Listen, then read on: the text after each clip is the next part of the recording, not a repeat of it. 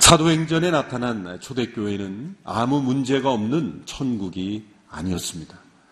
오순절 성령 강림을 경험한 성도들이라고 한다면 오늘 이 시대의 교회들이 겪고 있는 그런 갈등과 문제는 없어야 하지 않을까라는 생각을 하게 되지만 그렇지 않습니다.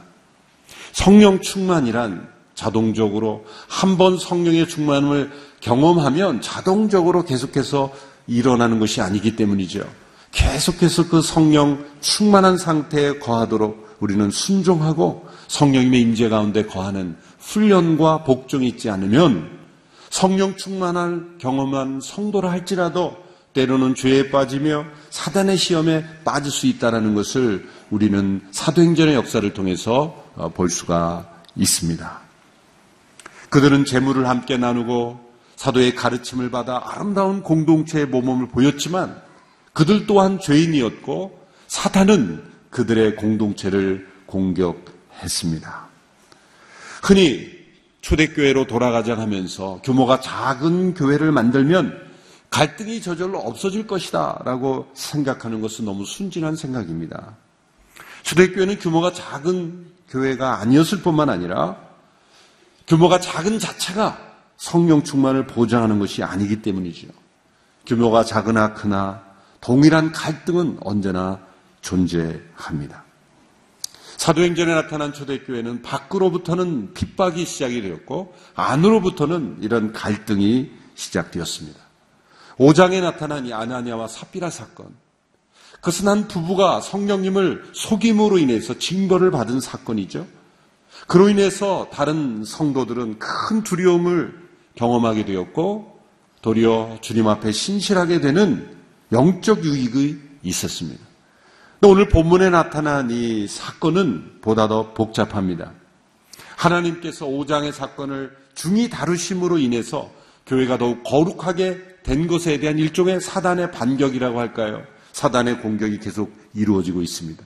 이것은 우리의 관계에 상처를 주고 서로 간에 불평을 만들어내는 갈등으로 공격한 것입니다.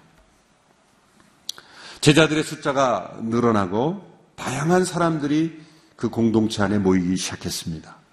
이렇게 될 때 생기는 두 가지 중요한 문제가 있죠. 첫 번째는 행정적인 문제입니다. 숫자가 많아짐으로 인해서 일어나는 행정적인 문제입니다. 저희 온누리교회도 매년 숫자적으로 한참 많아질 때가 있었어요. 요즘은 어떤 그 공간의 문제, 여러 가지 문제로 예전과 같은 그런 숫자적인 성장은 일어나지 않습니다만 한참 숫자가 늘어날 때 매년 연초가 되면 그 일어나는 문제가 있었죠. 제가 하용조 목사님 비서로 비서실에서 일을 할 때 늘 일월 첫째 주, 둘째 주가 되면 전화가 옵니다. 그게 뭐냐면 조직표에 이름이 빠졌다는 거예요. 누락이 되는 게 예, 항상 있었습니다. 근데 연락을 주시는 분은 사실 큰 문제가 아니죠. 그냥 시정하면 되기 때문이에요. 근데 문제는 연락도 주시지 않고 그냥 사라져버리시는 분이에요. 조직표에 이름이 없음을 보고 이렇게 생각하는 거죠. 교회가 나를 버렸구나. 온누리교회가 나를 버렸구나. 그동안 심상치 않더니 이름을 빼버렸구나. 신문만 보고 스스로 상처를 만드셔서 떠나시는 분들 또 있었을 거예요. 의도적인 어떤 제외가 아니라 행정적인 실수, 누락일 수도 있는데 그로 인해서 영적인 상처를 받을 수 있다는 거죠.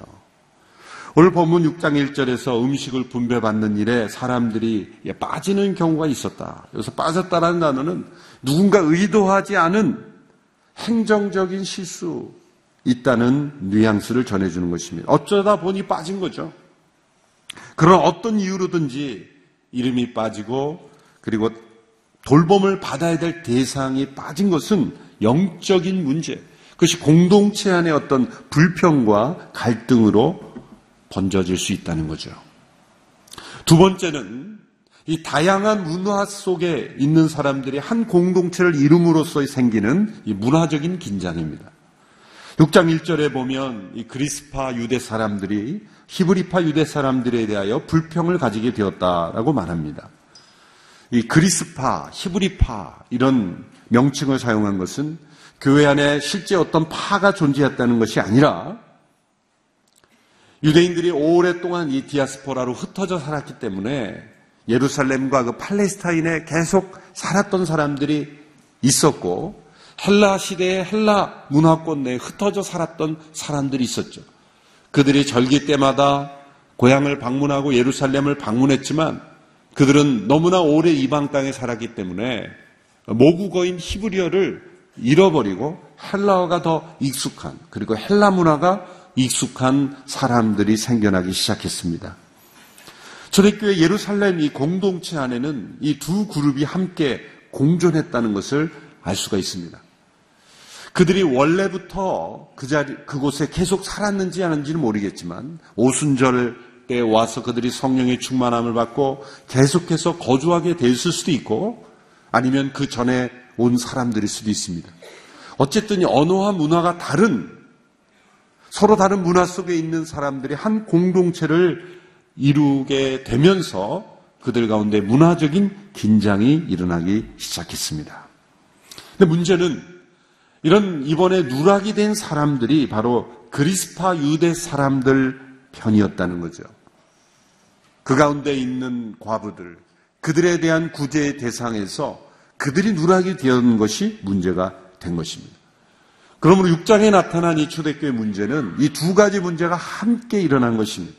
행정적인 문제이기도 하지만 또한 문화적인 갈등의 문제이기도 한 것입니다.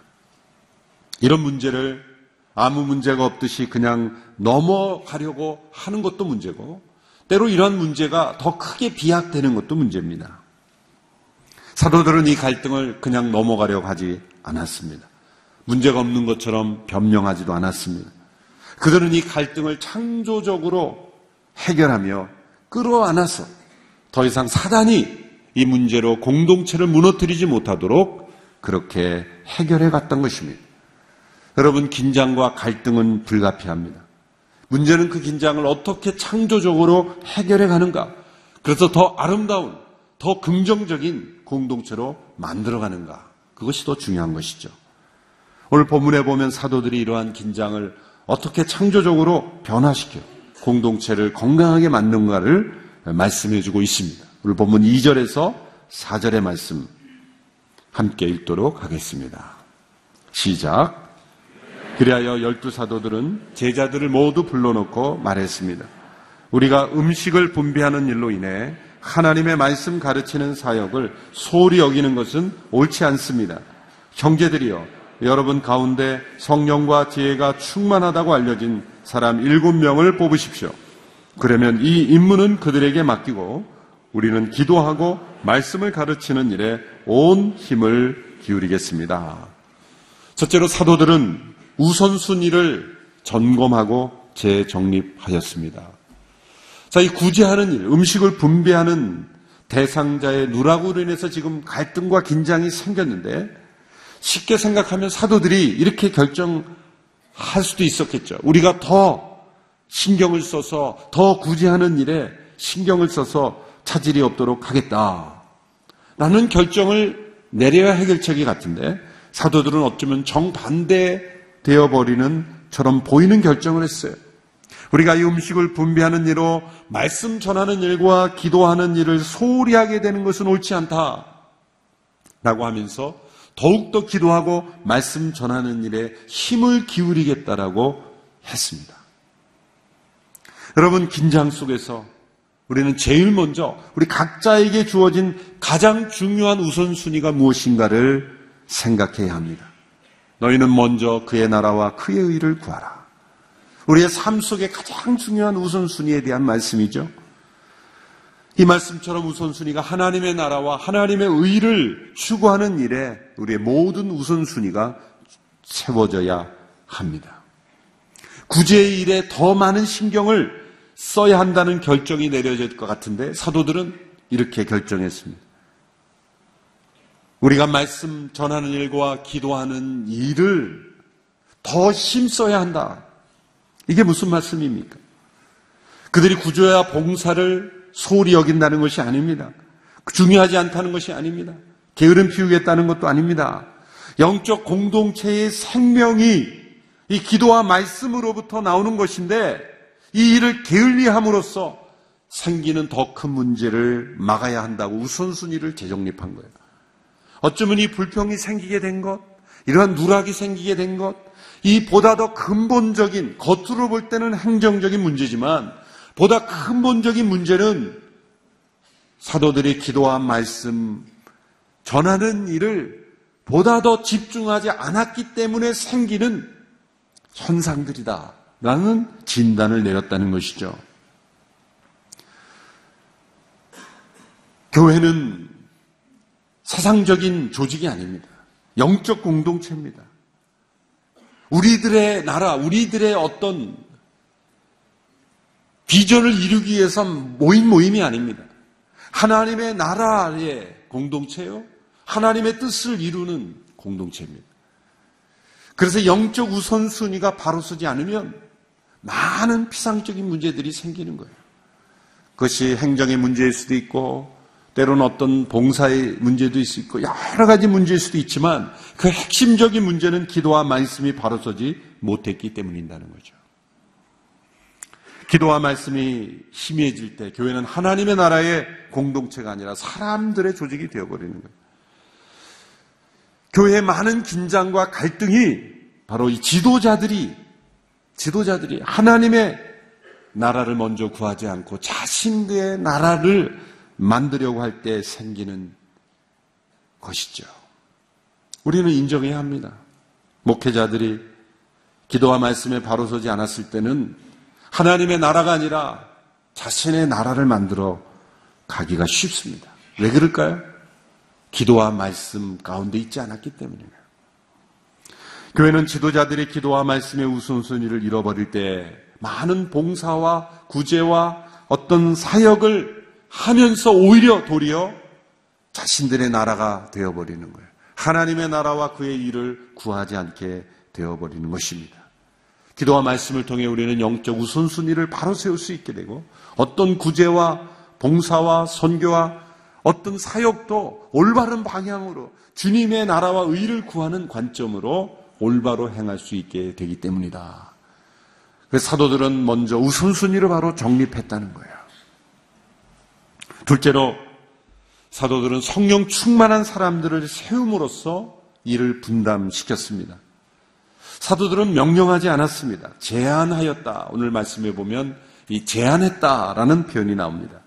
그들의 권위는 강압적인 권위가 아니라 함께 대화하고 함께 제안하는 수평적 권위였다는 거죠. 오 절에 보면 이 모든 사람들이 이 제안을 기쁘게 받아들였다. 이런 표현이 나옵니다. 사도들의 제안은 이것입니다. 성령과 지혜가 충만한 사람들 가운데 일곱 명을 세워 이 문제를 해결하도록 전담하도록 하자라는 것이었습니다. 그것이 바로 집사직의 효시가 되는 것이죠. 집사직, 영어로는 디콘이라는 것은 본래 디아코니아라는 그런 교제와 나눔, 섬김의 그 직분이 여기서부터 시작이 된 것입니다. 여러분, 갈등에 대한 해결책은 역시 사람입니다. 긴장이 일어나는 상황이 발생하면 새로운 사람을 세우라는 하나님의 사인으로 받아들일 수 있습니다. 어떤 제도보다도 사람이 대안입니다. 제도를 먼저 만드는 것보다 사람을 잘 세우는 것이 중요하죠. 그들은 믿음과 성령이 충만한 사람들을 세우자고 제안했습니다. 삼 절에 보면 앞으로 성령이 충만해질 사람이라고 하지 않고 충만하다고 알려진 사람들, 이미 공동체로부터 그렇게 평가된 사람들을 세우라고 한 것입니다. 여기서 발견할 수 있는 또 하나의 중요한 사실은 성령 충만은 자기 스스로가 평가하는 것이 아니라 공동체가 그리고 다른 사람들이 평가하는 것이라는 거예요. 자칭 성령 충만은 없어요. 나 성령 충만합니다. 그게 아니라 성도들로부터 공동체로부터 평가받는 거죠. 예전에 은사 확인 그 하는 어떤 평가서가 있었죠.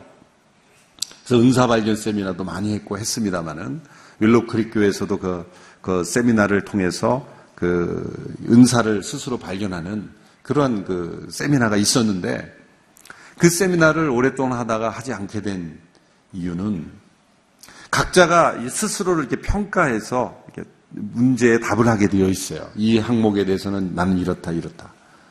그런데 그 결과가 엉뚱하게 나온 분들이 종종 있어요. 그 결과는 리더십의 은사가 있다고 나왔는데 아무도 그렇게 생각하지 않아요. 가르침의 은사가 있다라고 나왔는데 아무도 그렇게 인정하지 않아요. 어떻게 그런 일이 일어날 수 있을까? 자기가 현재 있는 모습에 솔직하게 답한 게 아니라 되고 싶은 데에 다 표시를 한 거예요. 결국 나온 건 뭐예요? 전혀 다른 사람이 나온 거예요. 그, 그래서 그러한 그 설문 방식의 은사 평가가 문제가 있다. 그래서 이게 중지하게 된 거예요. 중지하게 된 거예요. 제일 좋은 은사 평가는 뭐예요? 실제 봉사해보는 거예요. 몇 개월 동안 그 영역에서 봉사해보는 거예요. 그럼 누가 평가돼요? 성도들로부터, 공동체로부터 평가해요. 하 목사님 계실 때 제가 이런 경험이 있어요. 어느 목회자가 하 목사님께 약간 항의하듯이 이렇게 질문했어요. 목사님, 저도 설교 잘합니다. 그 목사님 웃으시면서, 그런 말은 성도님들이 해야 되는 거야. 자신이 한 말하는 게 아니야. 그게 은사평가예요. 나는 무엇인가 잘한다라고 스스로 생각하는 게 아니죠. 성령 충만하면 자기가 평가하는 게 아니에요. 나 성령 충만해 라고 스스로 여기는 순간 그것은 다른 것일 수 있어요. 성령 충만한 사람은 정작 자기 자신은 내가 성령 충만한지 안 한지, 자기 자신은 그저 주님을 따를 뿐이고 성령님께 순종할 뿐이에요. 그런데 주변 사람들이 볼 때는 아, 이분 참 성령이 충만한 분이다. 아, 당신 성령 충만해 그러면, 아니 제가 성령 충만하다니요. 감당하기가 어려운 거예요. 그렇게 알려진 사람들 가운데 일곱 명을 뽑아서 맡기자라는 거예요. 여기 보면 두 가지 표현이 나옵니다. 삼 절에 보면 성령과 지혜가 충만한 사람 이렇게 표현했고, 오 절에 보면 성, 믿음과 성령이 충만한 사람 이렇게 표현했어요. 성령님이라는 단어가 중복되고 지혜와 믿음이라는 단어가 거기에 표현되어 있어요. 여러분, 지혜란 무엇일까요? 현실에 대한 판단력이에요. 때로 이성적인 판단을 사용해서 합리적인 판단을 내리는 것이 지혜일 수 있어요. 그러나 믿음이란 무엇입니까? 때로는 비현실적입니다. 신비한 하나님의 능력을 체험하는 것입니다. 때로는 이성을 뛰어넘는 것이에요. 성령 충만은 지혜 충만이기도 하면서 또한 믿음 충만이기도 하는 거예요. 어느 한쪽에 치우쳐서는 안 돼요. 성령 충만하다 하면서 이성적이고 합리적이고 현실적인 판단만 앞선 그 선성 충만 아닙니다. 성령 충만하다 하면서 현실은 도외시하고 뜬구름, 구름 위를 떠나든 듯이 믿음을 강조하지만 현실과는 거리가 먼 것, 이것도 아니에요. 성령 충만은 이 지혜와 믿음이 동시에 충만한 이 균형, 그것이 우리에게 필요하다는 거죠. 그래서 일곱 분이 세워진 거예요. 세 번째로, 이 세워진 분들을 보면 놀라운 중요한 특징이 있습니다. 사도들은 문화적 차이로 인한 다른 편에 있는 이들을 끌어안았다는 것을 알 수가 있어요. 그 증거가 뭐냐면 오 절에 보면 새롭게 세워진 일곱 명의 사람들의 이름은 모두 헬라식 이름들이었다. 이것은 그리스파 유대인들이었다는 거죠. 지금 갈등이 어디서 생겼습니까? 히브리파 사람들, 유대 사람들이, 사도들이 모든 사실 권한을 가지고 이끌고 하고 있었기 때문에 그리스파 사람들의 대상에서 누락이 된 것이 갈등의 원인이 됐잖아요. 그런데 세운 사람들을 어디서 다 세웠어요? 그리스파 사람들로부터 그 담당자들을 다 세웠다는 거예요. 여기 스테반, 빌립, 여기 나오는 모든 이름들이 다 그리스파 사람들이라는 것을 보여주는 거예요. 이것이 다른 이들을 끌어안는 공동체의 아름다운 모습이죠. 특별히 이들의 이름 가운데 특이한 사람이 제일 마지막에 나오는 니골라라는 사람이죠. 이 사람은 이방인 개종자다 이렇게 설명하고 있어요. 그는 안디옥 출신입니다. 안디옥은 그 당시 이방이죠. 안디옥 출신으로서 개종한 유대인. 이는 초대교회가 문화적 편견을 내려놓고 이방인도 지도자로서 세워서 함께 다양한 다문화 공동체를 이루려고 했다는 것을 보여주고 있습니다. 서로의 다름을 받아들여서 긴장을 창조적으로 끌어안았다는 거예요. 이 긴장을 창조적으로 끌어안는다라는 제목으로 제가 예전에 국민일보에 한 칼럼을 쓴 게 있는데, 오늘 이 같은 설교 제목이라서 제가 보다 더 드릴 말씀이 많은 내용을 신문에 기고를 해놨습니다. 여러분 신문 가운데 중반 정도에 보시면 그 긴장을 창조적으로 끌어안기라는 칼럼이 있으니까 오늘 꼭 집에 가셔서 함께 읽어보시기 바랍니다. 이런 각도에서 보면 이 그리스파 유대 사람들이 구제 명단에서 빠졌다는 것은 단순한 행정 누락이나 어떤 의도적인 것이 아니라 히브리파 사람들의 기준으로만 대상자를 뽑으니 누락될 수밖에 없는 사람들이 있을 수 있다는 거예요. 문화적 차이로 어떤 기준 자체가 달랐을 가능성이 충분히 있습니다. 그러므로 자신들의 기준만을 계속 주장하는 것이 아니라 그리스파 유대인들의 어떤 기준도 함께 포함될 수 있도록 그들에게 그들로부터 지도자가 나와서 그 일을 담당할 수 있도록 배려한 것. 이것이 얼마나 아름다운 하모니를 이루었는가를 우리에게 보여주고 있습니다. 이러한 결정의 결과가 어땠는지 칠 절에 나와 있습니다. 우리 칠 절 말씀 같이 함께 읽겠습니다. 시작.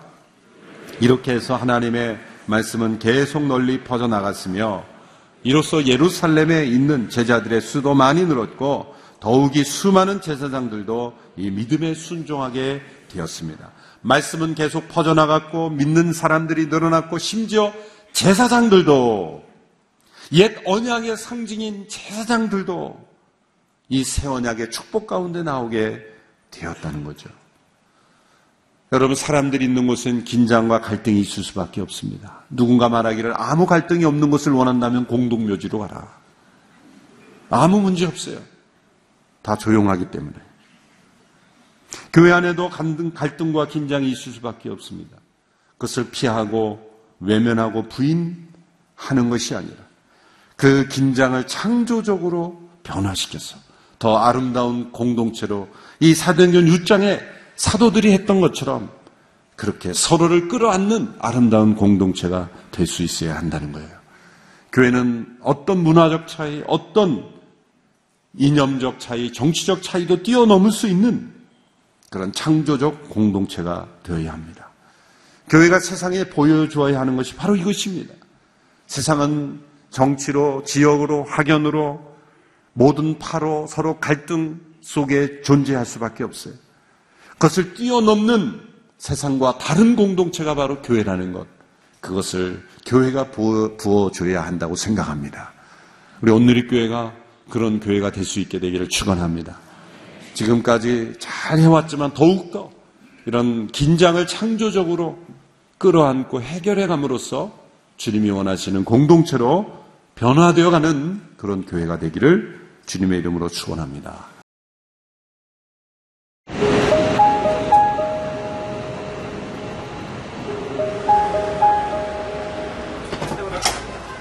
아이고, 감사합니다. 아이고, 선생님. 아이고.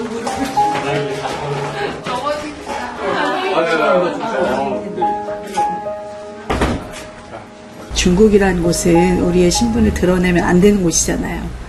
근데 너무 외로웠던 거예요.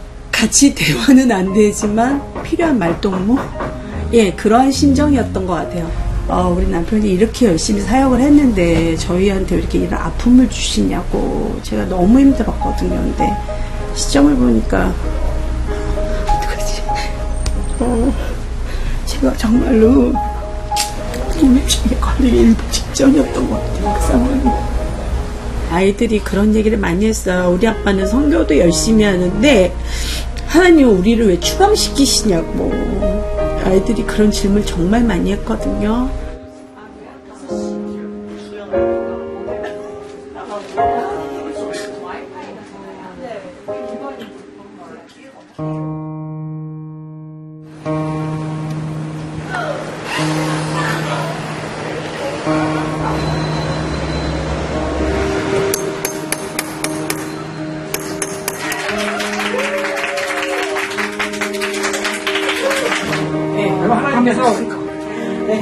오, 정말 소리 나잖아요. 하늘빛 향기. 지구촌 만상인. 오. 사회가 시험이 씨지엔티비 아버지 하나님 축복해 주시길 원합니다. 씨지엔티비를 통해서 저희가 더 선교를 더욱더 잘 감당할 수 있도록 더 많이 노력을 하겠습니다. 씨지엔티비를 통해서 더욱더 영적으로 충전받고 아, 저희 제가 일단 먼저 충전이 돼야지 저희 선교사님도 이렇게 제가 돕는 배필로서 잘 도울 수 있기 때문에 그 주시는 힘을 가지고 열심히 사역하도록 하겠습니다. 너무 감사합니다.